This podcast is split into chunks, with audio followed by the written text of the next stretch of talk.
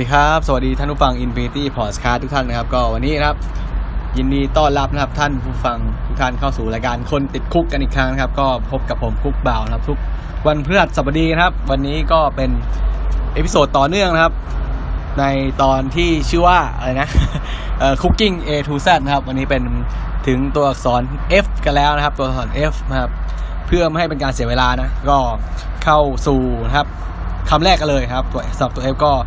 เอาเป็นคำที่คนไทยทุกคนนะครับ น่าจะคุ้นกันนะครับหรือว่ารู้จักกันดีนะครับ ก็คือคำว่าฟิชซอสนะครับฟิชซอสหรือว่าน้ำปลานั่นเองนะครับ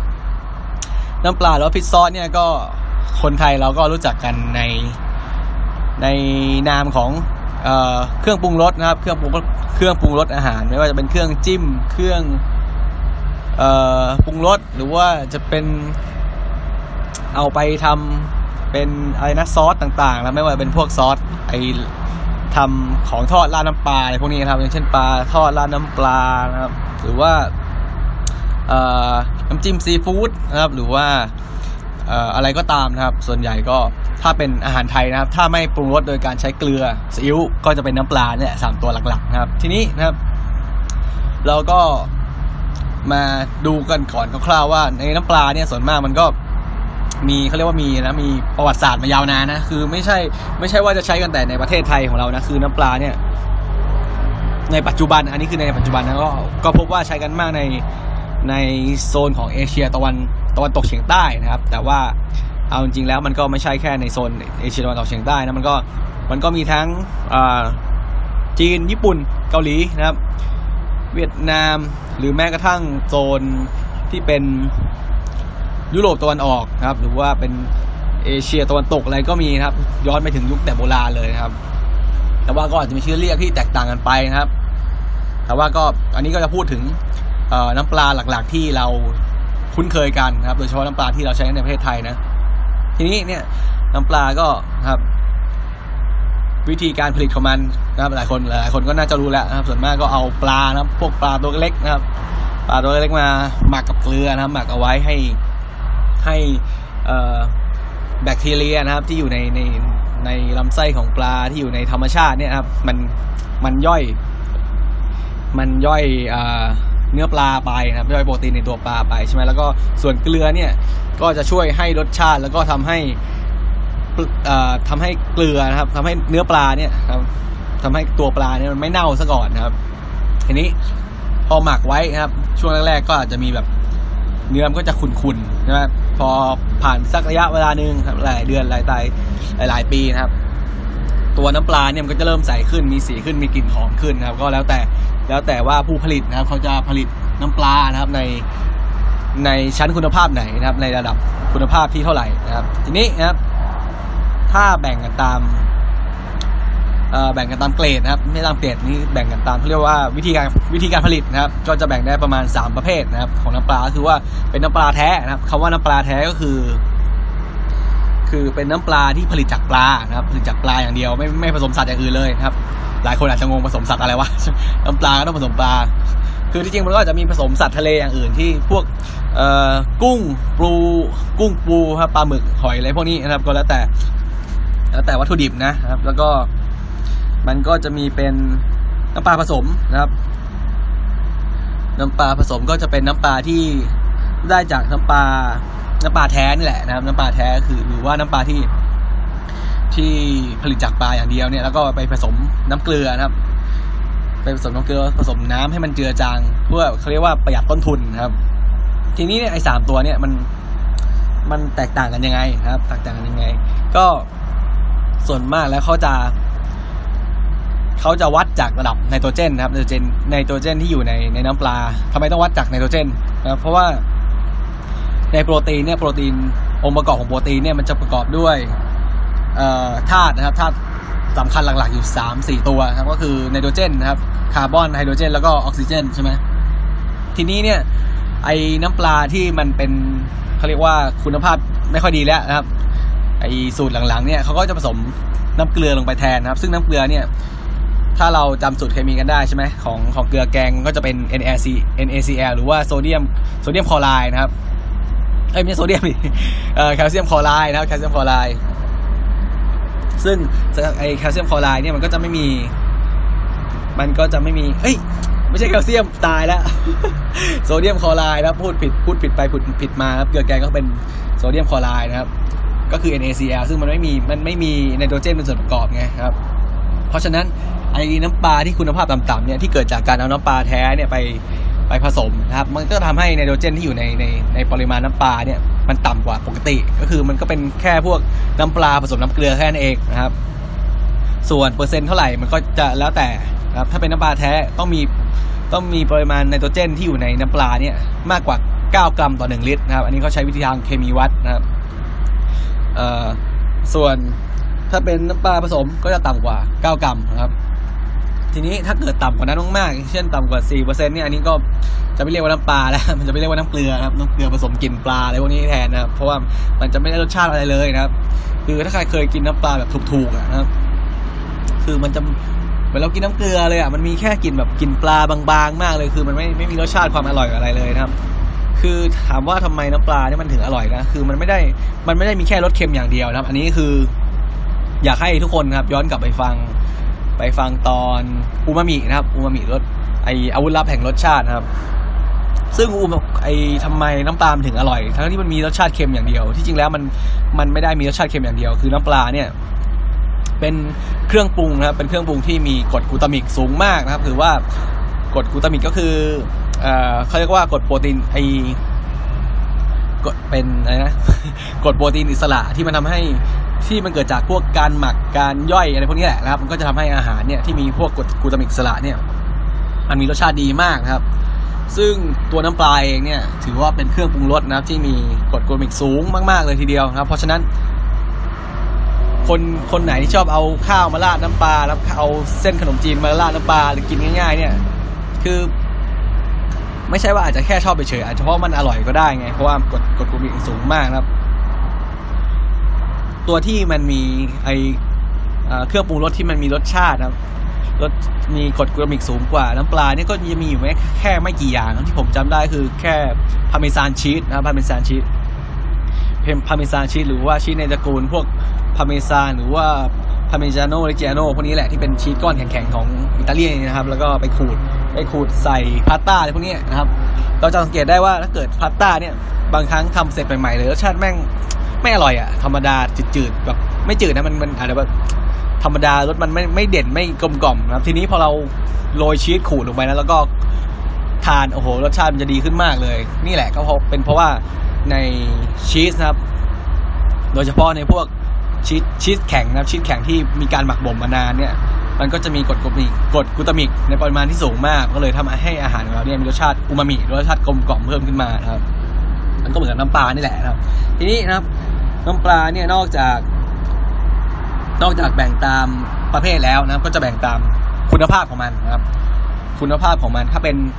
เขาก็จะเรียกกันง่ายๆนะครับ เพราะว่ามันยังไม่มีเขาเรียกยังไม่มีหน่วยงานไหนบางที่เข้มงวดเรื่องการจัดเกรดของคุณภาพของน้ำปลานะครับ แต่ว่าถ้าเป็นชาวบ้านหรือว่าคนที่ทำอาหารหรือว่าคนที่ครับที่บ้านทำธุรกิจน้ำปลาเนี่ยก็จะ มีชื่อเรียกน้ำปลาครับแต่ละตัวกันไปนะครับ ทีนี้น้ำปลาที่ได้จากการหมักน้ำแรกเลยครับ น้ำแรกจากจากบ่อน้ำปลาเนี่ยนะครับ พอเราหมักน้ำปลาได้ครบตามระยะเวลาที่เราต้องการใช่ไหมอาจจะหนึ่งปีหกเดือนสิบสองเดือนครับยี่สิบสี่เดือนสองปีอะไรก็ว่าไปนะครับ น้ำแรกที่ได้เนี่ยก็จะมีกลิ่นหอมมากนะครับกลิ่นหอมจากเนื้อปลาจากเกลืออะไรพวกนี้แหละนะครับ ไอ้น้ำแรกที่ได้จากจากการหมักเนี่ยเขาจะเรียกว่าหัวน้ำปลา หัวน้ำปลาก็คือเป็นคล้ายๆ ถ้าเทียบกับออไอ olive oil นะครับหรือว่าน้ำมันมะกอกเนี่ยก็อาจจะเรียกได้ว่า extra virgin นะครับ extra virgin คือเป็นเป็นน้ำแรกเลยที่ได้จากการหมักนะครับ ทีนี้นะครับบางที่เขาก็อาจจะเรียกว่าชั้นคุณภาพที่หนึ่งนะครับ แต่ว่าไอ้คำว่าชั้นคุณภาพที่หนึ่งเนี่ยมันก็แล้วแต่มันก็แล้วแต่ยี่ห้อนะครับแล้วแต่โรงงานว่า บางครั้งเนี่ยไอ้ชั้นคุณภาพที่หนึ่งเนี่ยมันก็อาจจะต่ำกว่าหัวน้ำปลาครับเพราะว่าหัวน้ำปลาเนี่ยบางที เขาไม่เอามาขายกัน เพราะว่ามันมันมันจะแพงมากครับ แล้วก็มันมันไม่คุ้มกับการขายส่วนมากเขาเก็บไว้กินในครัวเรือนนะไอชั้นคุณภาพที่เขาขายกันในในตามตลาดเนี่ยส่วนมากก็จะเป็นน้ำปลาผสมก็คือเอาไม่ไม่ใช่น้ำปลาผสมนะคือเอาเอาหัวน้ำปลาเนี่ยมาผสมนะมาเจือจางกับน้ำเกลือนะครับ ก็จะได้เป็นชั้นหนึ่งถัดลงมาถ้าเอาเอากากปลาที่เหลือจาก จากการเอาน้ำปลารอบแรกแล้วเนี่ยนะครับไปเติมน้ำเกลือลงไปแล้วก็หมักต่อ ก็จะได้เป็นน้ำปลาชั้นคุณภาพที่สองแล้วก็ไล่ไล่ไล่มาเรื่อยๆครับประมาณนี้นะครับ ทีนี้นะครับ มันก็จะมีการเล่นคำนะเขาเรียกว่าอะไรนะเป็นการเลี่ยงบาลีนะครับ คือบางครั้งนะครับคำว่าชั้นคุณภาพที่หนึ่งหรือว่าไอ้น้ำปลาชั้นคุณภาพที่สองเนี่ยบางครั้งนะครับเขาใช้คำว่าน้ำปลาแท้นะครับคำว่าน้ำปลาแท้คืออะไรคือ คือปริมาณของไนโตรเจนเนี่ยที่อยู่ในน้ำปลา มันยังมากกว่าเก้าอยู่ไง คือบางครั้งเนี่ยหมักใหม่ๆเนี่ยปริมาณน้ำปลาที่เป็นหัวน้ำปลาเนี่ยปริมาณไนโตรเจนมันก็จะสูงมากใช่ไหมเพราะว่ามันมีมันมีโปรตีนที่เกิดจากการหมักปลาอยู่อยู่เยอะนะครับ ทีนี้พอผสมผสมน้ำเกลือผสมน้ำลงไปเจือจางหลายๆ รอบเข้าหลายรอบเข้าเนี่ยปริมาณไนโตรเจนก็จะลดลงเรื่อยๆลดลงเรื่อยๆครับเพราะฉะนั้นนะครับไอ้น้ำปลาชั้นคุณภาพที่สามเนี่ยกับน้ำปลาชั้นคุณ ชั้นคุณภาพที่หนึ่งหรือว่าแม้แต่หัวน้ำปลาเนี่ยเราก็สามารถเรียกได้ว่าเป็นเป็นน้ำปลาแท้ได้หมดเลย ก็คือเป็นน้ำปลาที่ไม่ผสมน้ำปลาที่ผลิตจากจากปลาอย่างเดียวไม่ผสมสัตว์อย่างอื่นไงเพราะว่าเพราะว่าปริมาณไนโตรเจนของมันเนี่ยมากกว่าเก้าแต่เราก็ไม่รู้ว่าไอ้มากกว่าเก้าเนี่ยมันคือเท่าไหร่ไงคือบางบางทีไอ้น้ำเอ่อ น้ำปลาดีๆอย่างหัวน้ำปลาอาจจะมีสูงนะครับอาจจะมีไนโตรเจนสูงมาก อาจจะเกิด 22 กรัม 23 กรัมต่อลิตรอะไรประมาณนี้ครับ ส่วนชั้นคุณภาพรองๆลงมาเนี่ย มันก็อาจจะอยู่ประมาณ 9 กรัมพอดีนะครับ หรือว่า 10 กรัมครับ แต่มันก็ยังได้ชื่อว่าเป็นน้ำปลาแท้อยู่ไงนี่ก็ก็ขอให้นะครับขอให้อย่า อย่าเข้าใจสับสนกันนะครับบางทีน้ำปลาแท้เนี่ย มันก็อาจจะ ไม่ได้เป็นน้ำปลาที่ดีที่สุดก็ได้เราต้องดูตามชั้นคุณภาพของเขา แล้วก็ต้องดูตามวิธีการผลิตนะครับ แต่ว่าก็แน่นอนว่ายังไงน้ำปลาแท้ก็ต้องดีกว่าน้ำปลาน้ำปลาผสมอยู่แล้วนะครับ แล้วก็มีอะไรอีกนะครับ ในเรื่องของน้ำปลานะครับ เออ แล้วก็จะมีจะมีเครื่องปรุงรสอีกอย่างหนึ่งที่คล้ายน้ำปลาคือน้ำบูดูนะครับ น้ำบูดูเนี่ยถ้าเป็นคนใต้นะคนใต้โซนยิ่งโซนเอ่อใต้ตอนล่างนะครับ ก็จะรู้จักนะครับรู้จัก เป็นอย่างดีก็คือเป็นวิธีการทำก็จะคล้ายๆกันกับน้ำปลานี่แหละ คือเอาปลาตัวเล็กๆครับพวกปลากระตักปลาไส้ตันพวกนี้นะครับ ไปมากับเกลือแล้วก็ วิธีทำแทบจะเหมือนกันเลยครับ หมักเอาไว้ให้ให้ให้ตัวปลาเนี่ยมันเปื่อยนะครับตัวปลามันเปื่อยแล้วก็ ใช้วิธีนะครับ ใช้วิธีตักน้ำใช่ไหมเขาจะใช้ ใช้เป็นคล้ายๆ เป็นท่อนะครับเป็นท่อกลวงๆนี่กดลงไปนะครับกดลงไปแล้วก็ตักน้ำที่ได้จากการหมักนี่ขึ้นมานะครับ ถ้าเป็นน้ำปลาเนี่ยเขาจะเอาเฉพาะน้ำที่มันใสจริงๆครับ อาจจะผ่านการกรองด้วยเพื่อให้มันไม่มีตะกอนไม่ให้มีเศษของปลาอะไรเนี่ยติดมา แต่ว่าถ้าเป็นน้ำบูดูเนี่ย ส่วนมากแล้วเขาจะตักมาเอามาทั้งนั้นเลยครับ ทั้งน้ำขุ่นติดน้ำขุ่นๆมานิดหน่อยหรือว่าจะเป็นเฉพาะส่วนที่เป็นน้ำใสก็ได้แต่ว่าน้ำบูดูเนี่ยก็จะมี มีเศษมีตะกอนของปลาเนี่ยมากกว่าน้ำปลาปกตินะครับ แต่ว่าความเค็มของของน้ำบูดูเนี่ยจะน้อยกว่าคือสัดส่วนของปลาเนี่ย สัดส่วนของปลานี่จะมากกว่า มากกว่าสัดส่วนของปลาต่อเกลือครับจะมากกว่าน้ำปลาการผลิตน้ำปลาทั่วไปเพราะฉะนั้นบูดูเนี่ยจะมีความเค็มน้อยกว่า แต่ว่าจะมีความความนัวนะความความเรียกอะไรน่าจะเป็นน่าเป็นเครื่องปรุงรสที่มีกรดกูตามิกสูงกว่าน้ำปลาไงเพราะว่ามันมีเขาเรียกว่ามันมี โปรตีนจากเนื้อปลาเนี่ยเยอะกว่าใช่ไหมมันก็เลยทำให้บูดูเนี่ยมีความอูมามิสูงกว่า แล้วก็มีความเค็มน้อยกว่าครับ วิธีใช้น้ำดูก็ส่วนมากก็ไปทำเป็นเครื่องจิ้มนะครับทำซอยพริก ซอยพริก ซอยหอม ซอยตะไคร้ครับ ซอยใบมะกรูดบีบมะนาวครับปรุงรสอาจจะใส่น้ำตาลนิดหน่อยครับตัดเค็มแล้วก็ใส่พวกเนื้อกุ้งหรือว่าเนื้อปลาลงไป ก็ทำเป็นเครื่องจิ้มครับ ทานกับไข่เจียวไข่ดาวไข่ต้มได้หมดเลยนะครับ แล้วก็อย่างหนึ่งก็ไปทำเป็นน้ำบูดูข้าวยำนะครับทำเป็นน้ำบูดูข้าวยำก็จะเอาไปเคี่ยวกับน้ำตาล น้ำตาลปี๊บน้ำตาลมะพร้าวพวกนี้นะครับ ใส่พวกสมุนไพรอย่างเช่นขาตะไคร้ใบมะกรูดให้มันมีกลิ่นหอมแล้วเคี่ยวให้มันข้นนะครับ แล้วก็เอาไปทานกับข้าวสวยนะครับ มีพวกผักต่างๆ ซอยมานะครับ มีพวกกุ้งแห้งนะครับ กุ้งแห้งฝอยมะพร้าวคั่วซอยอะไรพวกนี้นะครับ พวกผักพวกพริก แล้วก็บีบมะนาวครับราดน้ำบูดูโอ้โหกินไข่ต้มอร่อยมากนะครับใครยังไม่เคยทานใครยังไม่เคยทานข้าวยำก็ลอง search ดูครับลอง search ใน Google ดูข้าวยำครับ แล้วก็ลองไปหารับประทานดูครับ ถ้าในกรุงเทพเนี่ยผมเคยเห็นอยู่ แถวไหนนะแถว ร้านอะไรวะร้านที่ขายพวกอาหารของฝากไทยอะ ผมนึกชื่อก่อนแถวอยู่แถวบางลำพูนะครับ ผมนึกชื่อไม่ออกเดี๋ยวถ้าผมนึกออกผมจะผมจะเม้น comment เอาไว้ในใน ในหน้าในหน้า SoundCloud แล้วกันครับ แล้วก็อีกที่ก็ส่วนมากจะเป็นในโซนที่มีคนใต้อยู่เยอะๆอย่างเช่นหน้ารามอะไรพวกนี้หน้ารามบางกะปิอะไรแถวนั้นก็ว่ากันไปนะครับ โอเคนะครับ ทีนี้ก็ผ่านเรื่องของ fish sauce หรือว่าน้ำปลากันไปนะครับ ก็มาถึงอย่างที่สองอย่างที่สองก็คือเป็น fig นะครับ fig fig หรือว่า fig หรือว่าผล fig หรือว่าผลมะเดื่อนะครับมะเดื่ออันนี้คือ fig เนี่ยฟิกที่จะพูดถึงนี่คือเป็นมะเดื่อฝรั่งครับมะเดื่อฝรั่งไม่ใช่มะเดื่อไทยนะครับมะเดื่อไทยกับมะเดื่อฝรั่งก็จะมีจะมีข้อแตกต่างกันอยู่ก็คือว่าถ้าเป็นมะเดื่อมะเดื่อไทยเนี่ยก็จะเป็นลำต้นก็จะเป็นสูงกว่าครับสูงใหญ่กว่าแต่ว่าลูกก็จะเล็กกว่า แล้วก็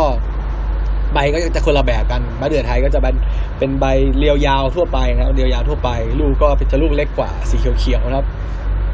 พอสุกก็อาจจะมีสีอมแดงอมม่วงครับ รสชาติก็ออกจะหวานหวานฝาดนะครับ ก็ส่วนมะเดื่อฝรั่งเนี่ยนะมะเดื่อฝรั่งก็ ผลผลก็จะใหญ่กว่าครับ ผลจะใหญ่กว่ารสชาติพอมันสุกเนี่ยก็จะหวานกว่านะมีความหวานจะไม่มีรสฝาดนะหวานหอมหอมแบบผลไม้สุกอะครับหวานแล้วก็หอมแบบผลไม้สุกแล้วก็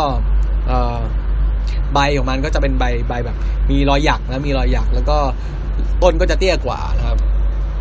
แต่ว่าครับสองสิ่งที่สองสิ่งที่มะเดื่อไทยกับมะเดื่อฝรั่งเนี่ยมีมีปัญหาเดียวกัน คือบางคนจะไม่กินมะเดื่อเพราะว่าบางคนเคยเจอพวกแมลงครับแมลงที่อยู่ในผลมะเดื่อครับ ก็เลยบางคนก็เลยกลัวไปเลยครับ ส่วนมากเพราะฉะนั้นเวลาคนที่ทานมะเดื่อนี่เขาก็เลยจะผ่าครึ่งครับ คือมันจะดูสวยด้วยไง แล้วก็มันสามารถดูด้วยว่าในผลมะเดื่อเนี่ยมันมีแมลงอยู่หรือเปล่านะครับ ก็คือจะอธิบายรูปรูปร่างของมันให้ฟังนะก็เป็น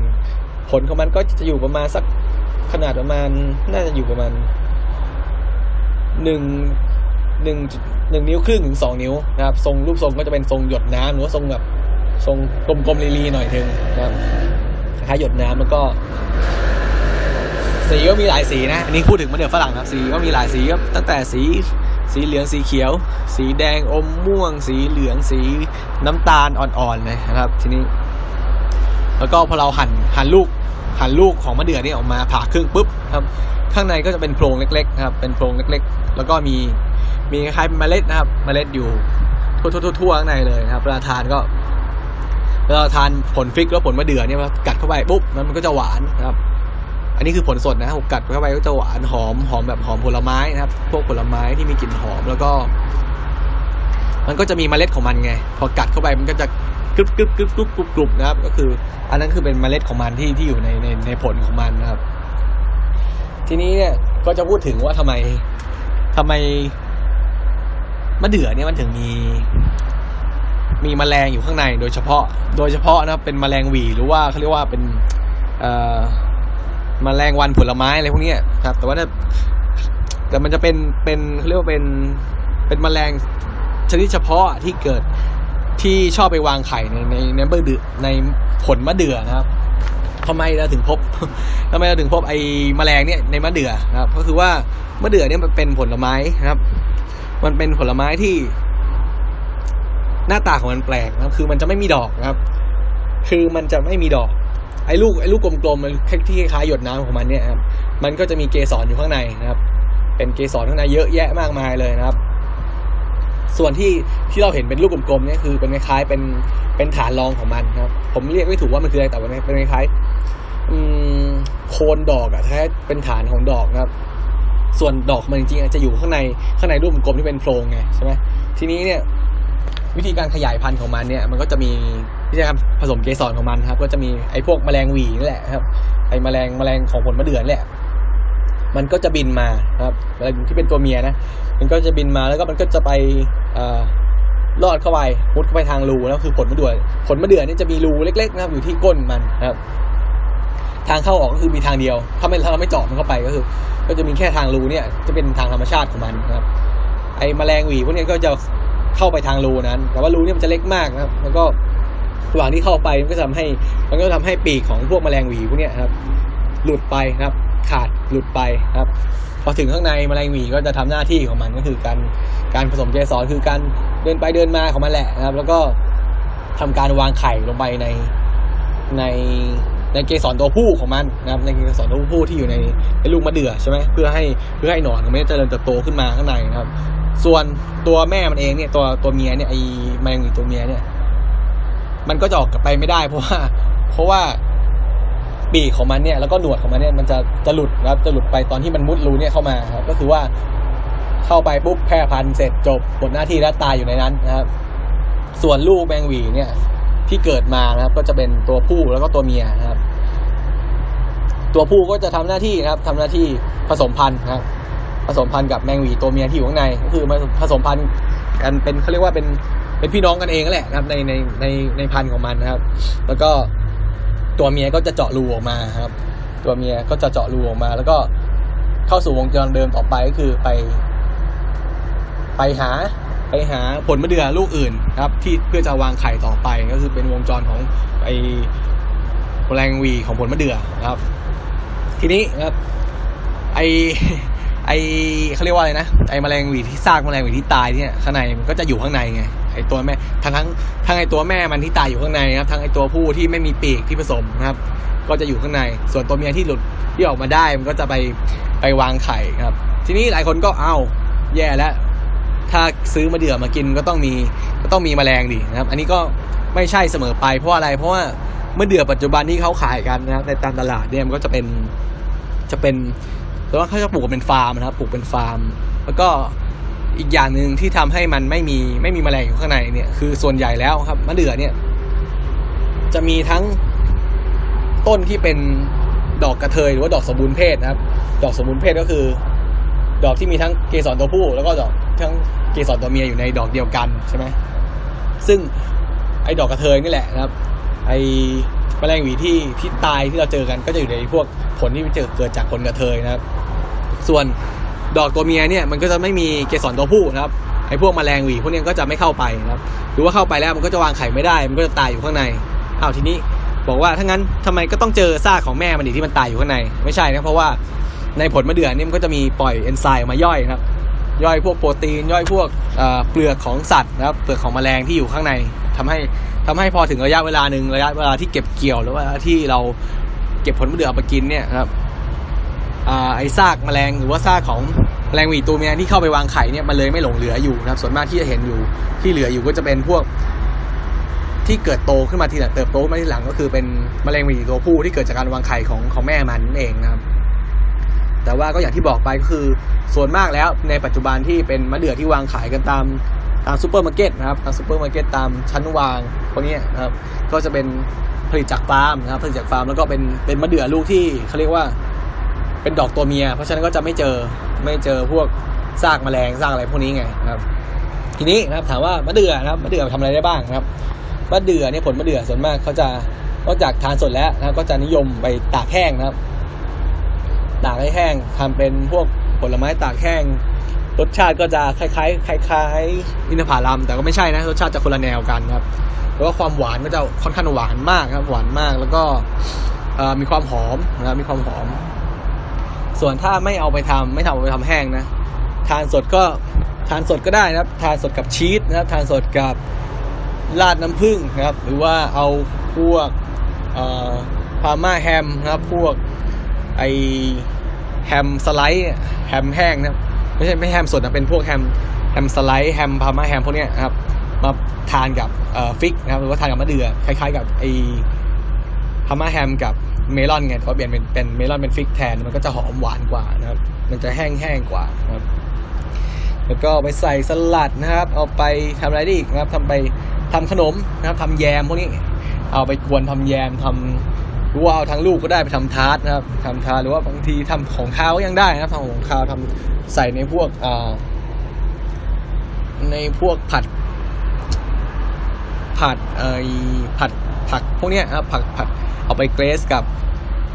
น้ำส้มสายชูนะครับ ทานกับทานเป็นเครื่องเคียง ทานเป็นจานทานกับจานเนื้ออะไรพวกนี้ก็จะเป็น fig นะครับ fig หรือว่าผลมะเดื่อ แต่ว่าหลักๆ แล้วถ้าคนที่เริ่มทานก็แนะนำนะครับ แนะนำทานกับชีสก็ได้ก็จะอร่อยดีนะครับ ทานกับชีสหรือว่าทานกับ parma ham พวกนี้นะครับโอเคนะครับกับเรื่อง fig ก็ก็ผ่านไปนะครับ ผ่านไปหนึ่งเรื่องครับ ทีนี้มีคำว่า fish sauce หรือน้ำปลาแล้วมี fig หรือว่ามีผลมะเดื่อแล้วนะครับ ต่อมาก็จะเป็นอร่อยดีครับคำว่าฟิโลนะฟิโลฟิโล F I L O นะฟิโลคืออะไรฟิโลเนี่ยมันเป็นมันเป็นชื่อเรียกของของแผ่นแป้งชนิดหนึ่งนะครับ เป็นแผ่นแป้งที่มีความบางมากนะครับบางแบบแทบจะบางเหมือนกระดาษนี่แหละนะครับ เอาไว้ทำขนมนะครับ ส่วนมากก็จะเอาไว้ทำขนม ถ้าใครเคยจำได้ตอนที่พูดถึงไอ pastry นะแป้ง pastry pastry dough พวกนี้นะครับ ก็คือ pastry ก็คือเป็น แป้ง pastry เป็นแป้งที่ทำเป็นชั้นๆจำได้เป็น layer layer นะครับ มีเนยอยู่ระหว่างชั้นพออบขึ้นมา พอเราอบเอาไปอบนะครับ ไอแป้งที่อยู่ระหว่างชั้นเนี่ยมันก็จะฟูกรอบแยกชั้นกันเพราะว่าเนยเนี่ยมันก็จะละลายเข้าไปอยู่กับแป้งนะครับ ทีนี้นะครับ filo เนี่ยเราก็สามารถเอา filo เนี่ยแป้ง filo เนี่ยมาลักไก่ได้มาทำเป็นมาทำเป็นแป้ง pastry ได้สำหรับคนที่ไม่มีเวลานะแต่ว่ามันก็จะทำทำค่อนข้างยากหน่อยนึงเพราะว่ามันมันมันบางมากนะครับ มันบางมากวิธีทำก็ เอาแผ่น filo เนี่ยแผ่นแผ่นแป้ง filo นะครับ หน้าตามันแทบจะเหมือนกับกระดาษเลยแหละนะครับหน้าตาแทบจะเหมือนกระดาษแบบแผ่นแผ่นบางๆนะครับ ถ้าเราจะอบขนมไว้เป็นชั้นๆใช่ไหมเราก็ filo มา แล้วก็เอาเนยก็ได้นะครับเนยเนยที่เนยที่นิ่มแล้วนะครับเนยที่นิ่มแล้วหรือว่าใช้เป็น olive oil ก็ได้หรือว่าใช้เป็นน้ำมันก็ได้นะครับปาดลงไประหว่างระหว่างแผ่นแล้วก็เอาแต่แผ่นเนี่ยมาซ้อนซ้อนซ้อนซ้อนซ้อนซ้อนกันอยากได้หนาเท่าไหร่นะครับ อยากได้หนาเท่าไหร่กี่ชั้นก็ซ้อนไปตามที่เราต้องการแล้วก็ทีนี้เราก็ไปตัดนะครับ ไปตัดหรือไปห่อเป็นรูปทรงนะครับแล้วก็ไปอบ ทีนี้ความร้อนก็จะค่อย ๆทำให้แผ่นแป้งเนี่ยแผ่นแป้งนี่สุกขึ้นมานะครับ แล้วก็พวกเนยที่เราทาพวกน้ำมันที่มันทาเนี่ยก็จะทำให้ระหว่างชั้นเนี่ยมันแยกจากกันนะครับก็หน้าตาก็จะออกมาคล้ายกับแป้งเพสซี่นี่แหละนะครับไอตัวแป้งฟิโลเนี่ยนะครับเอ่อส่วนมากเมนูที่เขานิยมเอาไปทำกันก็จะเป็นมีตัวหนึ่งเป็น เป็นขนมของทางตะวันออกกลางนะครับเขาเรียกว่าปักลาว่านะครับปักคลาว่านะครับปักลาว่าเนี่ยเป็นเป็นคล้ายเป็นขนมนะครับที่เอ่อเป็นแป้งชั้นๆแป้งฟิโลเป็นชั้นๆนี่แหละนะครับ แล้วก็มีพวกถั่วนะพวกตระกูลถั่วอยู่ข้างบางบางสูตรก็อาจจะแทรกไว้ระหว่างชั้นนะครับ บางสูตรก็อาจจะทำชั้นหนาๆไว้ แล้วก็แทรกไว้ตรงกลางแล้วก็ทำชั้นหนาๆปิดนะครับหรือว่าบางสูตรก็อาจจะมีถั่วอยู่ข้างล่างเลย มีแป้งมีแป้งฟิโลอยู่ข้างบนอะไรประมาณนี้นะครับ แต่ว่าหลักๆถั่วที่เขาใช้ถั่วที่จะใช้ก็เป็นถั่วพวกถั่วพิตาชิโอนะครับ หรือว่าพวกวอลนัทพวกอัลมอนด์พวกนี้นะครับ พวกถั่วที่มันมีความมันพวกรสชาติมันๆแห้งๆกรอบๆนะครับ เป็นหลักครับ แล้วก็ราดด้วยน้ำเชื่อมนะครับ อาจจะเป็นน้ำเชื่อมกลิ่นกุหลาบพวก rose water พวกเอ่ออะไรพวกน้ำผึ้งก็ได้ หรือว่าพวก maple syrup ก็ได้ครับ แล้วแต่สูตรนะครับ ก็เป็น เป็นของทานเล่นนะครับ ของทานเล่นของเป็นของว่างของอกลุ่มชาติอาหรับชาติตะวันออกกลาง พวกนี้โซนๆนั้นนะครับ ก็ตัว filo เองเนี่ยคือแทบคือจะเขาเรียกว่าสืบประวัติย้อนได้ไปเนี่ยก็คือในสมัยของในสมัยของจักรวรรดิออตโตมันนะครับออตโตมันก็คือที่พูดไปคือเป็นเป็นที่มาของแป้ง pastry ไงใช่ไหมที่มาของแป้ง pastry ก็จะเกิดจาก จักรวรรดิออตโตมันนะครับก็พวกออสเตรียพวกนี้ที่ย้ายที่อพยพไปตอนเกิดสงครามโลกนะที่อพยพไปตอนไปอยู่กับเดนมาร์กทำให้เกิด Danish pastry ไงนะครับ Danish pastry ก็เกี่ยวพันกับพวก filo เนี่ยโดยตรงนะครับ นอกจากแล้วก็เมนูนะที่นอกจากจากทำ baklava แล้วก็จะมีพวก apple strudel นะครับ apple strudel ก็จะเป็นคล้ายๆเป็นคล้ายๆพายแอปเปิลแต่มันไม่ใช่พายมันเป็นมันเป็นแอปเปิลที่ห่อด้วยแป้ง filo เนี่ยนะครับให้เรานึกภาพให้เรานึกภาพเป็นคล้ายๆเป็น เป็น pastry อะ เป็นแป้ง pastry ที่ห่อพวกแอปเปิลเนื้อแอปเปิล slice เอาไว้ มีพวกซินนามอนครับ มีพวก มีพวกอบเชย มีพวกผงอบเชย มีพวกคาราเมลข้างใน แล้วก็น้ำตาลนะครับ น้ำตาล น้ำตาลทรายแดงอะไรพวกนี้นะครับ ใส่ลงไป แล้วก็ไปอบนะครับ อบให้แป้ง แป้งฟิโลนี่มันกรอบนะครับแล้วเราก็จะหั่นเป็นชิ้นๆนะทานกับพวกชากาแฟก็อร่อยนะครับ หอมกลิ่นซินนามอนนะครับ หอม หอมกลิ่นแป้งเพชรที่หอมกลิ่นแอปเปิลหอมกลิ่นคาราเมลพวกนี้นะครับ ก็เป็นเมนูนะครับเมนูที่ขึ้นชื่อของของแป้ง filo ก็จะเป็น baklava แล้วก็ apple strudel นี่แหละนะครับ โอเคนะครับ ถัดจาก fish sauce ถัดจาก fig ถัดจาก filo นะครับคำที่หนึ่งสองสามคำที่สี่นะครับก็จะเป็นคำว่า fillet นะครับคำว่า fillet เนี่ยนะครับ เราก็จะเรียกได้ทั้ง คำนามนะครับทั้งคำนามแล้วก็ทำกริยาก็ได้นะครับ ถ้าเป็นคำนามที่พูดถึงฟิเลก็แน่นอนเป็นพวกปลาใช่ไหมคำนามของฟิเลก็คือเป็นเป็นความหมายของชิ้นเนื้อนะครับ ชิ้นเนื้อที่ไม่ติดกระดูกหรือว่าไม่ติด ไม่ติดก้างเลยพวกนี้เขาจะเรียกว่าฟิเลนะครับหรือว่าถ้าเป็นปลาเนี่ยส่วนมากก็จะไม่ติดหนังด้วยนะครับ แต่ก็แล้วแต่แล้วแต่ แล้วแต่คำเรียกบางเรียกบางที่ก็จะอาจจะติดหนัง แต่ว่า ที่แน่ๆเลยคือไม่ติดกระดูกแล้วก็ไม่ติดก้าง ไม่ติดก้างนะครับคำว่า fillet นะครับ ส่วนนะครับ ส่วนถ้าเป็นคำกริยาหรือว่า verb เนี่ยนะครับของคำ fillet ก็คือการการเอาเนื้อสัตว์เนี่ยที่ที่ติดกระดูกเนี่ยเนื้อปลาที่กระดูกเนี่ยไปทำการ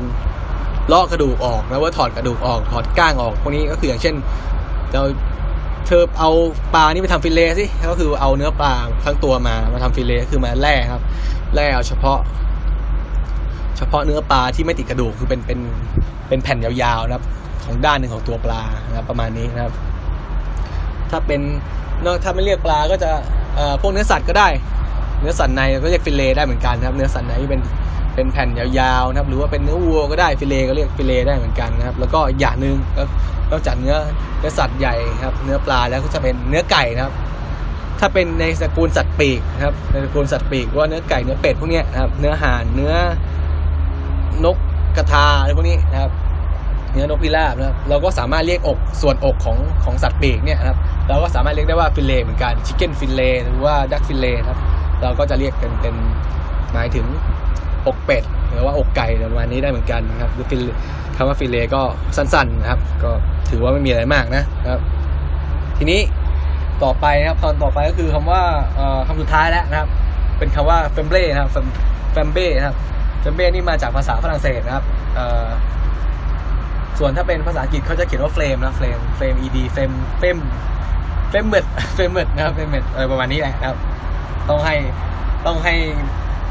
ต้องให้อาจารย์หมีเอาเสียงให้ฟังนะครับโอเคนะครับ ทีนี้นะครับเอ่อคำว่า flambé คืออะไร flambé flambé นะครับ flambé หรือ flame คืออะไร เราเคยเห็นเวลาเวลา กุ๊กเวลาเชฟเขาทำอาหารไหมครับเขาก็เอาเนี่ย เอาส่วนผสมที่อยู่ในกระทะนะครับ แล้วก็สักพักหนึ่งก็ร้อนมันร้อนครับ แล้วก็ใส่อาจจะใส่ไวน์นะครับ ใส่เหล้าจีน ใส่เหล้าใส่บรั่นดีอะไรลงไป แล้วก็ไฟก็ลุกขึ้นมาฟูมนะเป็นลุกฟูขึ้นมาครับ หลายคนก็จะชอบถ่าย ถ่ายรูปตอนที่ทำ flambé เนี่ยขึ้นมาแล้วก็อัพรูปการสวยงามนะครับ การทำ flambé คืออะไรการทำ flambé เนี่ย คือส่วนใหญ่แล้วนะครับ มันจะทำให้เกิดรสชาติแฝงของของของแอลกอฮอล์ที่เราใส่เข้าไป อย่างเช่นไวน์ไวน์นะครับพวกไวน์ไวน์พวกบรั่นดี พวกเหล้าจีนอะไรพวกเนี้ยครับ พอเราใส่พวกนี้เข้าไปแล้วก็ ถ้าเกิดเราใส่ไปตรงๆในในในซอสของเราในอาหารของเราเนี่ยบางครั้งจะมีรสชาติของของแอลกอฮอล์หลงเหลืออยู่ ซึ่งมันเป็นรสชาติที่ขมขมเฟื่อนฝาดประมาณนี้นะครับ เพราะฉะนั้นเราเราการทำการเฟมเบ้ครับหรือว่าทำการให้เกิดไฟลุกเนี่ยครับ เพื่อขับรสชาติของแอลกอฮอล์ไปนะครับ ส่วนหนึ่งครับหรือว่าอาจจะขับทั้งหมดก็ได้แล้วแต่ความต้องการของเรานะครับ เพื่อให้เหลือแต่รสชาติของของไวน์ของเหล้าจีนของบันดี ตัวนั้นที่เราต้องการจริง ๆ นะครับ ก็จะมีรสชาติถ้าเป็นไวน์ก็จะมีรสชาติเปรี้ยวหวานอ่อนนุ่มละมุนอยู่นะครับ ถ้าเป็นเหล้าจีนก็จะมีรสชาติกลมกล่อมหน่อยนึงบันดีประมาณนี้นะครับ วิธีทำการเฟมเบ้ครับเฟมเบ้ก็สำหรับคนที่ต้องการทำที่บ้านนะครับ ก็จะแนะนำให้ทำแนะนำให้ฟังครับ ส่วนจะขอแนะนำอย่างนี้คือกระทะนะครับ เตาเตาเตาที่ใช้พูดถึงเตาก่อน เตาก็ควรจะเป็นเตาแก๊สนะครับ เตาแก๊สที่มีเปลวไฟนะ ก็จะใช้ได้ทำได้ง่ายกว่านะครับ แล้วก็กระทะนะครับ กระทะที่มีขอบไม่สูงมากนะครับ ถ้าขอบสูงก็ทำได้แหละ แต่ว่าอาจจะลำบากหน่อยนะครับ แล้วก็ ที่เหลือก็เป็นซอสนะครับ ซอสแล้วก็เป็นเป็นที่เป็น แอลกอฮอล์ของเราส่วนที่เป็นแอลกอฮอล์ของเราไม่ว่าจะเป็นไวน์เป็นเหล้าจีนหรือว่าเป็นบรันดีนะครับวิธีทำก็ สมมุติเราทำซอสใช่ไหมเราตั้งซอสปกตินะครับซอสร้อนและ มีฟองเดือดปุดๆแต่ไม่ต้องร้อนมากนะครับ ไม่ต้องร้อนมากครับ ทีนี้นะครับ บางคนก็อาจจะใส่ใส่เอ่อแอลกอฮอล์ลงไปเลยนะครับ ใส่แอลกอฮอล์ลงไปเลย แล้วก็ทำการเฟมเบ้นะครับ โดยการที่เอียงกระทะนิดนึงนะครับ เอียง เลื่อนกระทะออกมาใช่ไหมแล้วดึงเลื่อนดึงกระทะมาหาตัวนิดนึงครับ แล้วก็ยกยกด้านกระทะนะครับให้ให้ซอสเนี่ยมันปิ่มๆกับขอบนะครับ ให้ซอสของเรามันเป็นปิ่มๆกับขอบกระทะนิดนึงครับ เปลวไฟที่อยู่ของเตาแก๊สเนี่ยก็จะม้วนเข้ามานึกออกไหมพอเปลวไฟที่อยู่ที่เตาแก๊สเนี่ยม้วนเข้ามา มันก็จะลุกนะครับ ลุกติดขึ้นมาทำให้แอลกอฮอล์ของของเหล้าที่จะใส่ลงไปแล้วมันระเหยขึ้นมาเนี่ย ก็จะลุกติดไฟขึ้นมาลุกผลึกขึ้นมานะครับ อันนี้แต่ว่าอันนี้ก็ต้องระวังนะอย่าใส่เยอะเกินไปนะครับ ถ้าเราใส่เยอะเกินไปก็จะเกิดไฟลูกใหญ่นะครับ แล้วก็บางทีถ้าเกิดมันมีอะไรอยู่เหนือเหนือเตาแก๊สของเราอาจจะลุกติดไฟได้นะครับ หรือว่าบางทีถ้าไม่ระวังก็อาจจะไหม้หน้าไหม้ผมอะไรได้นะครับ ก็วิธีแนะนำก็ใส่ใส่แต่พอดีนะครับ อย่าอย่าใส่เพื่อถ่ายรูปอย่าใส่เพื่อเน้นถ่ายรูปนะแค่ใส่แค่พอต้องการรสชาติที่เราต้องการนะครับ ก็ใส่ลงไปนะครับ ทีนี้ถามว่าบางคนเอ้าใส่แล้วทำไมมันถึงไม่ติดนะครับ ถามว่าทำไมใส่ใส่แล้วจุดปุ๊บไฟมันไม่ติดมันเฟรมเบ้ไม่ติด เพราะว่าอะไรเพราะว่าบางทีตัวซอสของเรานะครับตัวซอสของเรามันอาจจะจะยังไม่ร้อนพอนะครับเราก็เร่งไฟขึ้นมานิดนึงอย่าเร่งเยอะนะครับเพราะว่าถ้าเกิดเร่งเยอะเกินไป มันก็ทำให้จุดไม่ติดเหมือนกันเพราะอะไร เพราะว่าพอเร่งไฟเยอะเกินไปเนี่ยนะครับแอลกอฮอล์เนี่ยมันจุดจุดเอ่อจุดเดือดของมันเนี่ยสูงกว่าสูงกว่าน้ำอยู่แล้วนะครับแอลกอฮอล์ก็จะระเหยไปหมดก่อนนะครับทำให้ทำให้จุดไฟไม่ติดนะครับ เพราะฉะนั้นก็เร่งไฟนิดนึงแล้วก็ค่อยค่อยเอียงกระทะหน่อยหนึ่งให้มันให้มันติดไฟขึ้นมาครับ ทีนี้ถามว่าถ้าเกิดมันไม่ติดจริงๆล่ะทำไง ก็แนะนำนะครับว่าให้เลื่อนกระทะเข้าหาตัวเองนิดนึงครับ แล้วก็เผาไว้ขอบขอบกระทะด้านนอกนี่มันมันเริ่มร้อนนะครับ ร้อนร้อนพอสมควรแหละนะครับ แต่ว่าอย่าร้อนมากเกินไปนะแล้วทีนี้ก็เอียงครับ เอียง แต่ว่าทีนี้ให้ทำกลับกันนะครับ คือเอียงกระทะให้ซอสเนี่ย เอียงมาหาตัวเรา ก็คือให้เหลือพื้นที่ของของปลายกระทะที่โดนส่วนที่โดนไฟเนี่ยเป็นเป็นเป็นโลหะของกระทะเอาไว้ แล้วก็เราก็เติมไฟนะครับ เติมเติมแอลกอฮอล์ลงไปที่ตัวแอลกอฮอล์นี่ก็จะโดนกับ กับขอบกระทะที่มันเป็นโลหะอย่างเดียวร้อนๆนะครับมันก็จะไฟลุกขึ้นมาพรึบนะครับอันนี้แต่ว่าวิธีทำแบบนี้ต้องระวังครับ อย่าอย่าใส่เยอะเกินไป มันก็เกิดไฟลุกใหญ่ได้นะครับ แล้วก็ที่จะแนะนำก็คืออย่าใช้นะครับ อย่าใช้แอลกอฮอล์ที่มันมีความเข้มข้นมากเกินไป หรือว่าอย่างเช่น คือ 40 40ดีกรีก็คือทั่วไปแหละครับ พวกบันดีก็จะอยู่ 40ดีกรีใช่ไหม40เปอร์เซ็นต์ครับแอลกอฮอล์40เปอร์เซ็นต์ครับไวน์ก็จะอยู่มา15 10อะไรแถวนี้ก็จะไม่เยอะนะครับ แต่ว่าถ้าเกิด เราใช้พวกแอลกอฮอล์ที่มีแอลกอฮอล์สูงมากนะครับ สูงมากเกิน เกิน 75เปอร์เซ็นต์นะนี่อาจจะอาจจะหาได้ยากแต่ว่าบางคนอาจจะมือบอลหามาได้นะครับ ก็ระวังครับพวกนี้อาจเพราะว่าแอลกอฮอล์ของมันเนี่ยมันมันไม่คงที่มันไม่เสถียรนะครับเกิดใส่ลงไปบางทีมันอาจจะเกิดการระเบิดปุ๊บแบบเป็นลูกไฟลูกใหญ่ขึ้นมาได้นะก็ให้ระวังนะครับ แล้วก็มีอย่างอื่นไหมนะครับเออแล้วก็ถ้าเกิดต้องการจะนะครับไล่ลดชาติของแอลกอฮอล์ให้หมดเนี่ยก็คือ ไม่ต้องไปดับไฟนะ ก็คือปล่อยให้ไฟมันติดแล้วก็เบาไฟปล่อยให้ เบาไฟแก๊สนะครับปล่อยให้ให้แอลกอฮอล์เนี่ยมันลุกไหม้ไปจนหมดครับ ก็จะทำให้ซอสของเราเนี่ยไม่มีรสชาติฝาดเฟื่อนขมของแอลกอฮอล์หลงเหลืออยู่ แล้วก็เป็นการเฟมเบ้ที่ต้องการนะครับ แต่ว่าถ้าเกิดบางคนต้องการให้มีกลิ่นมีรสชาติของของ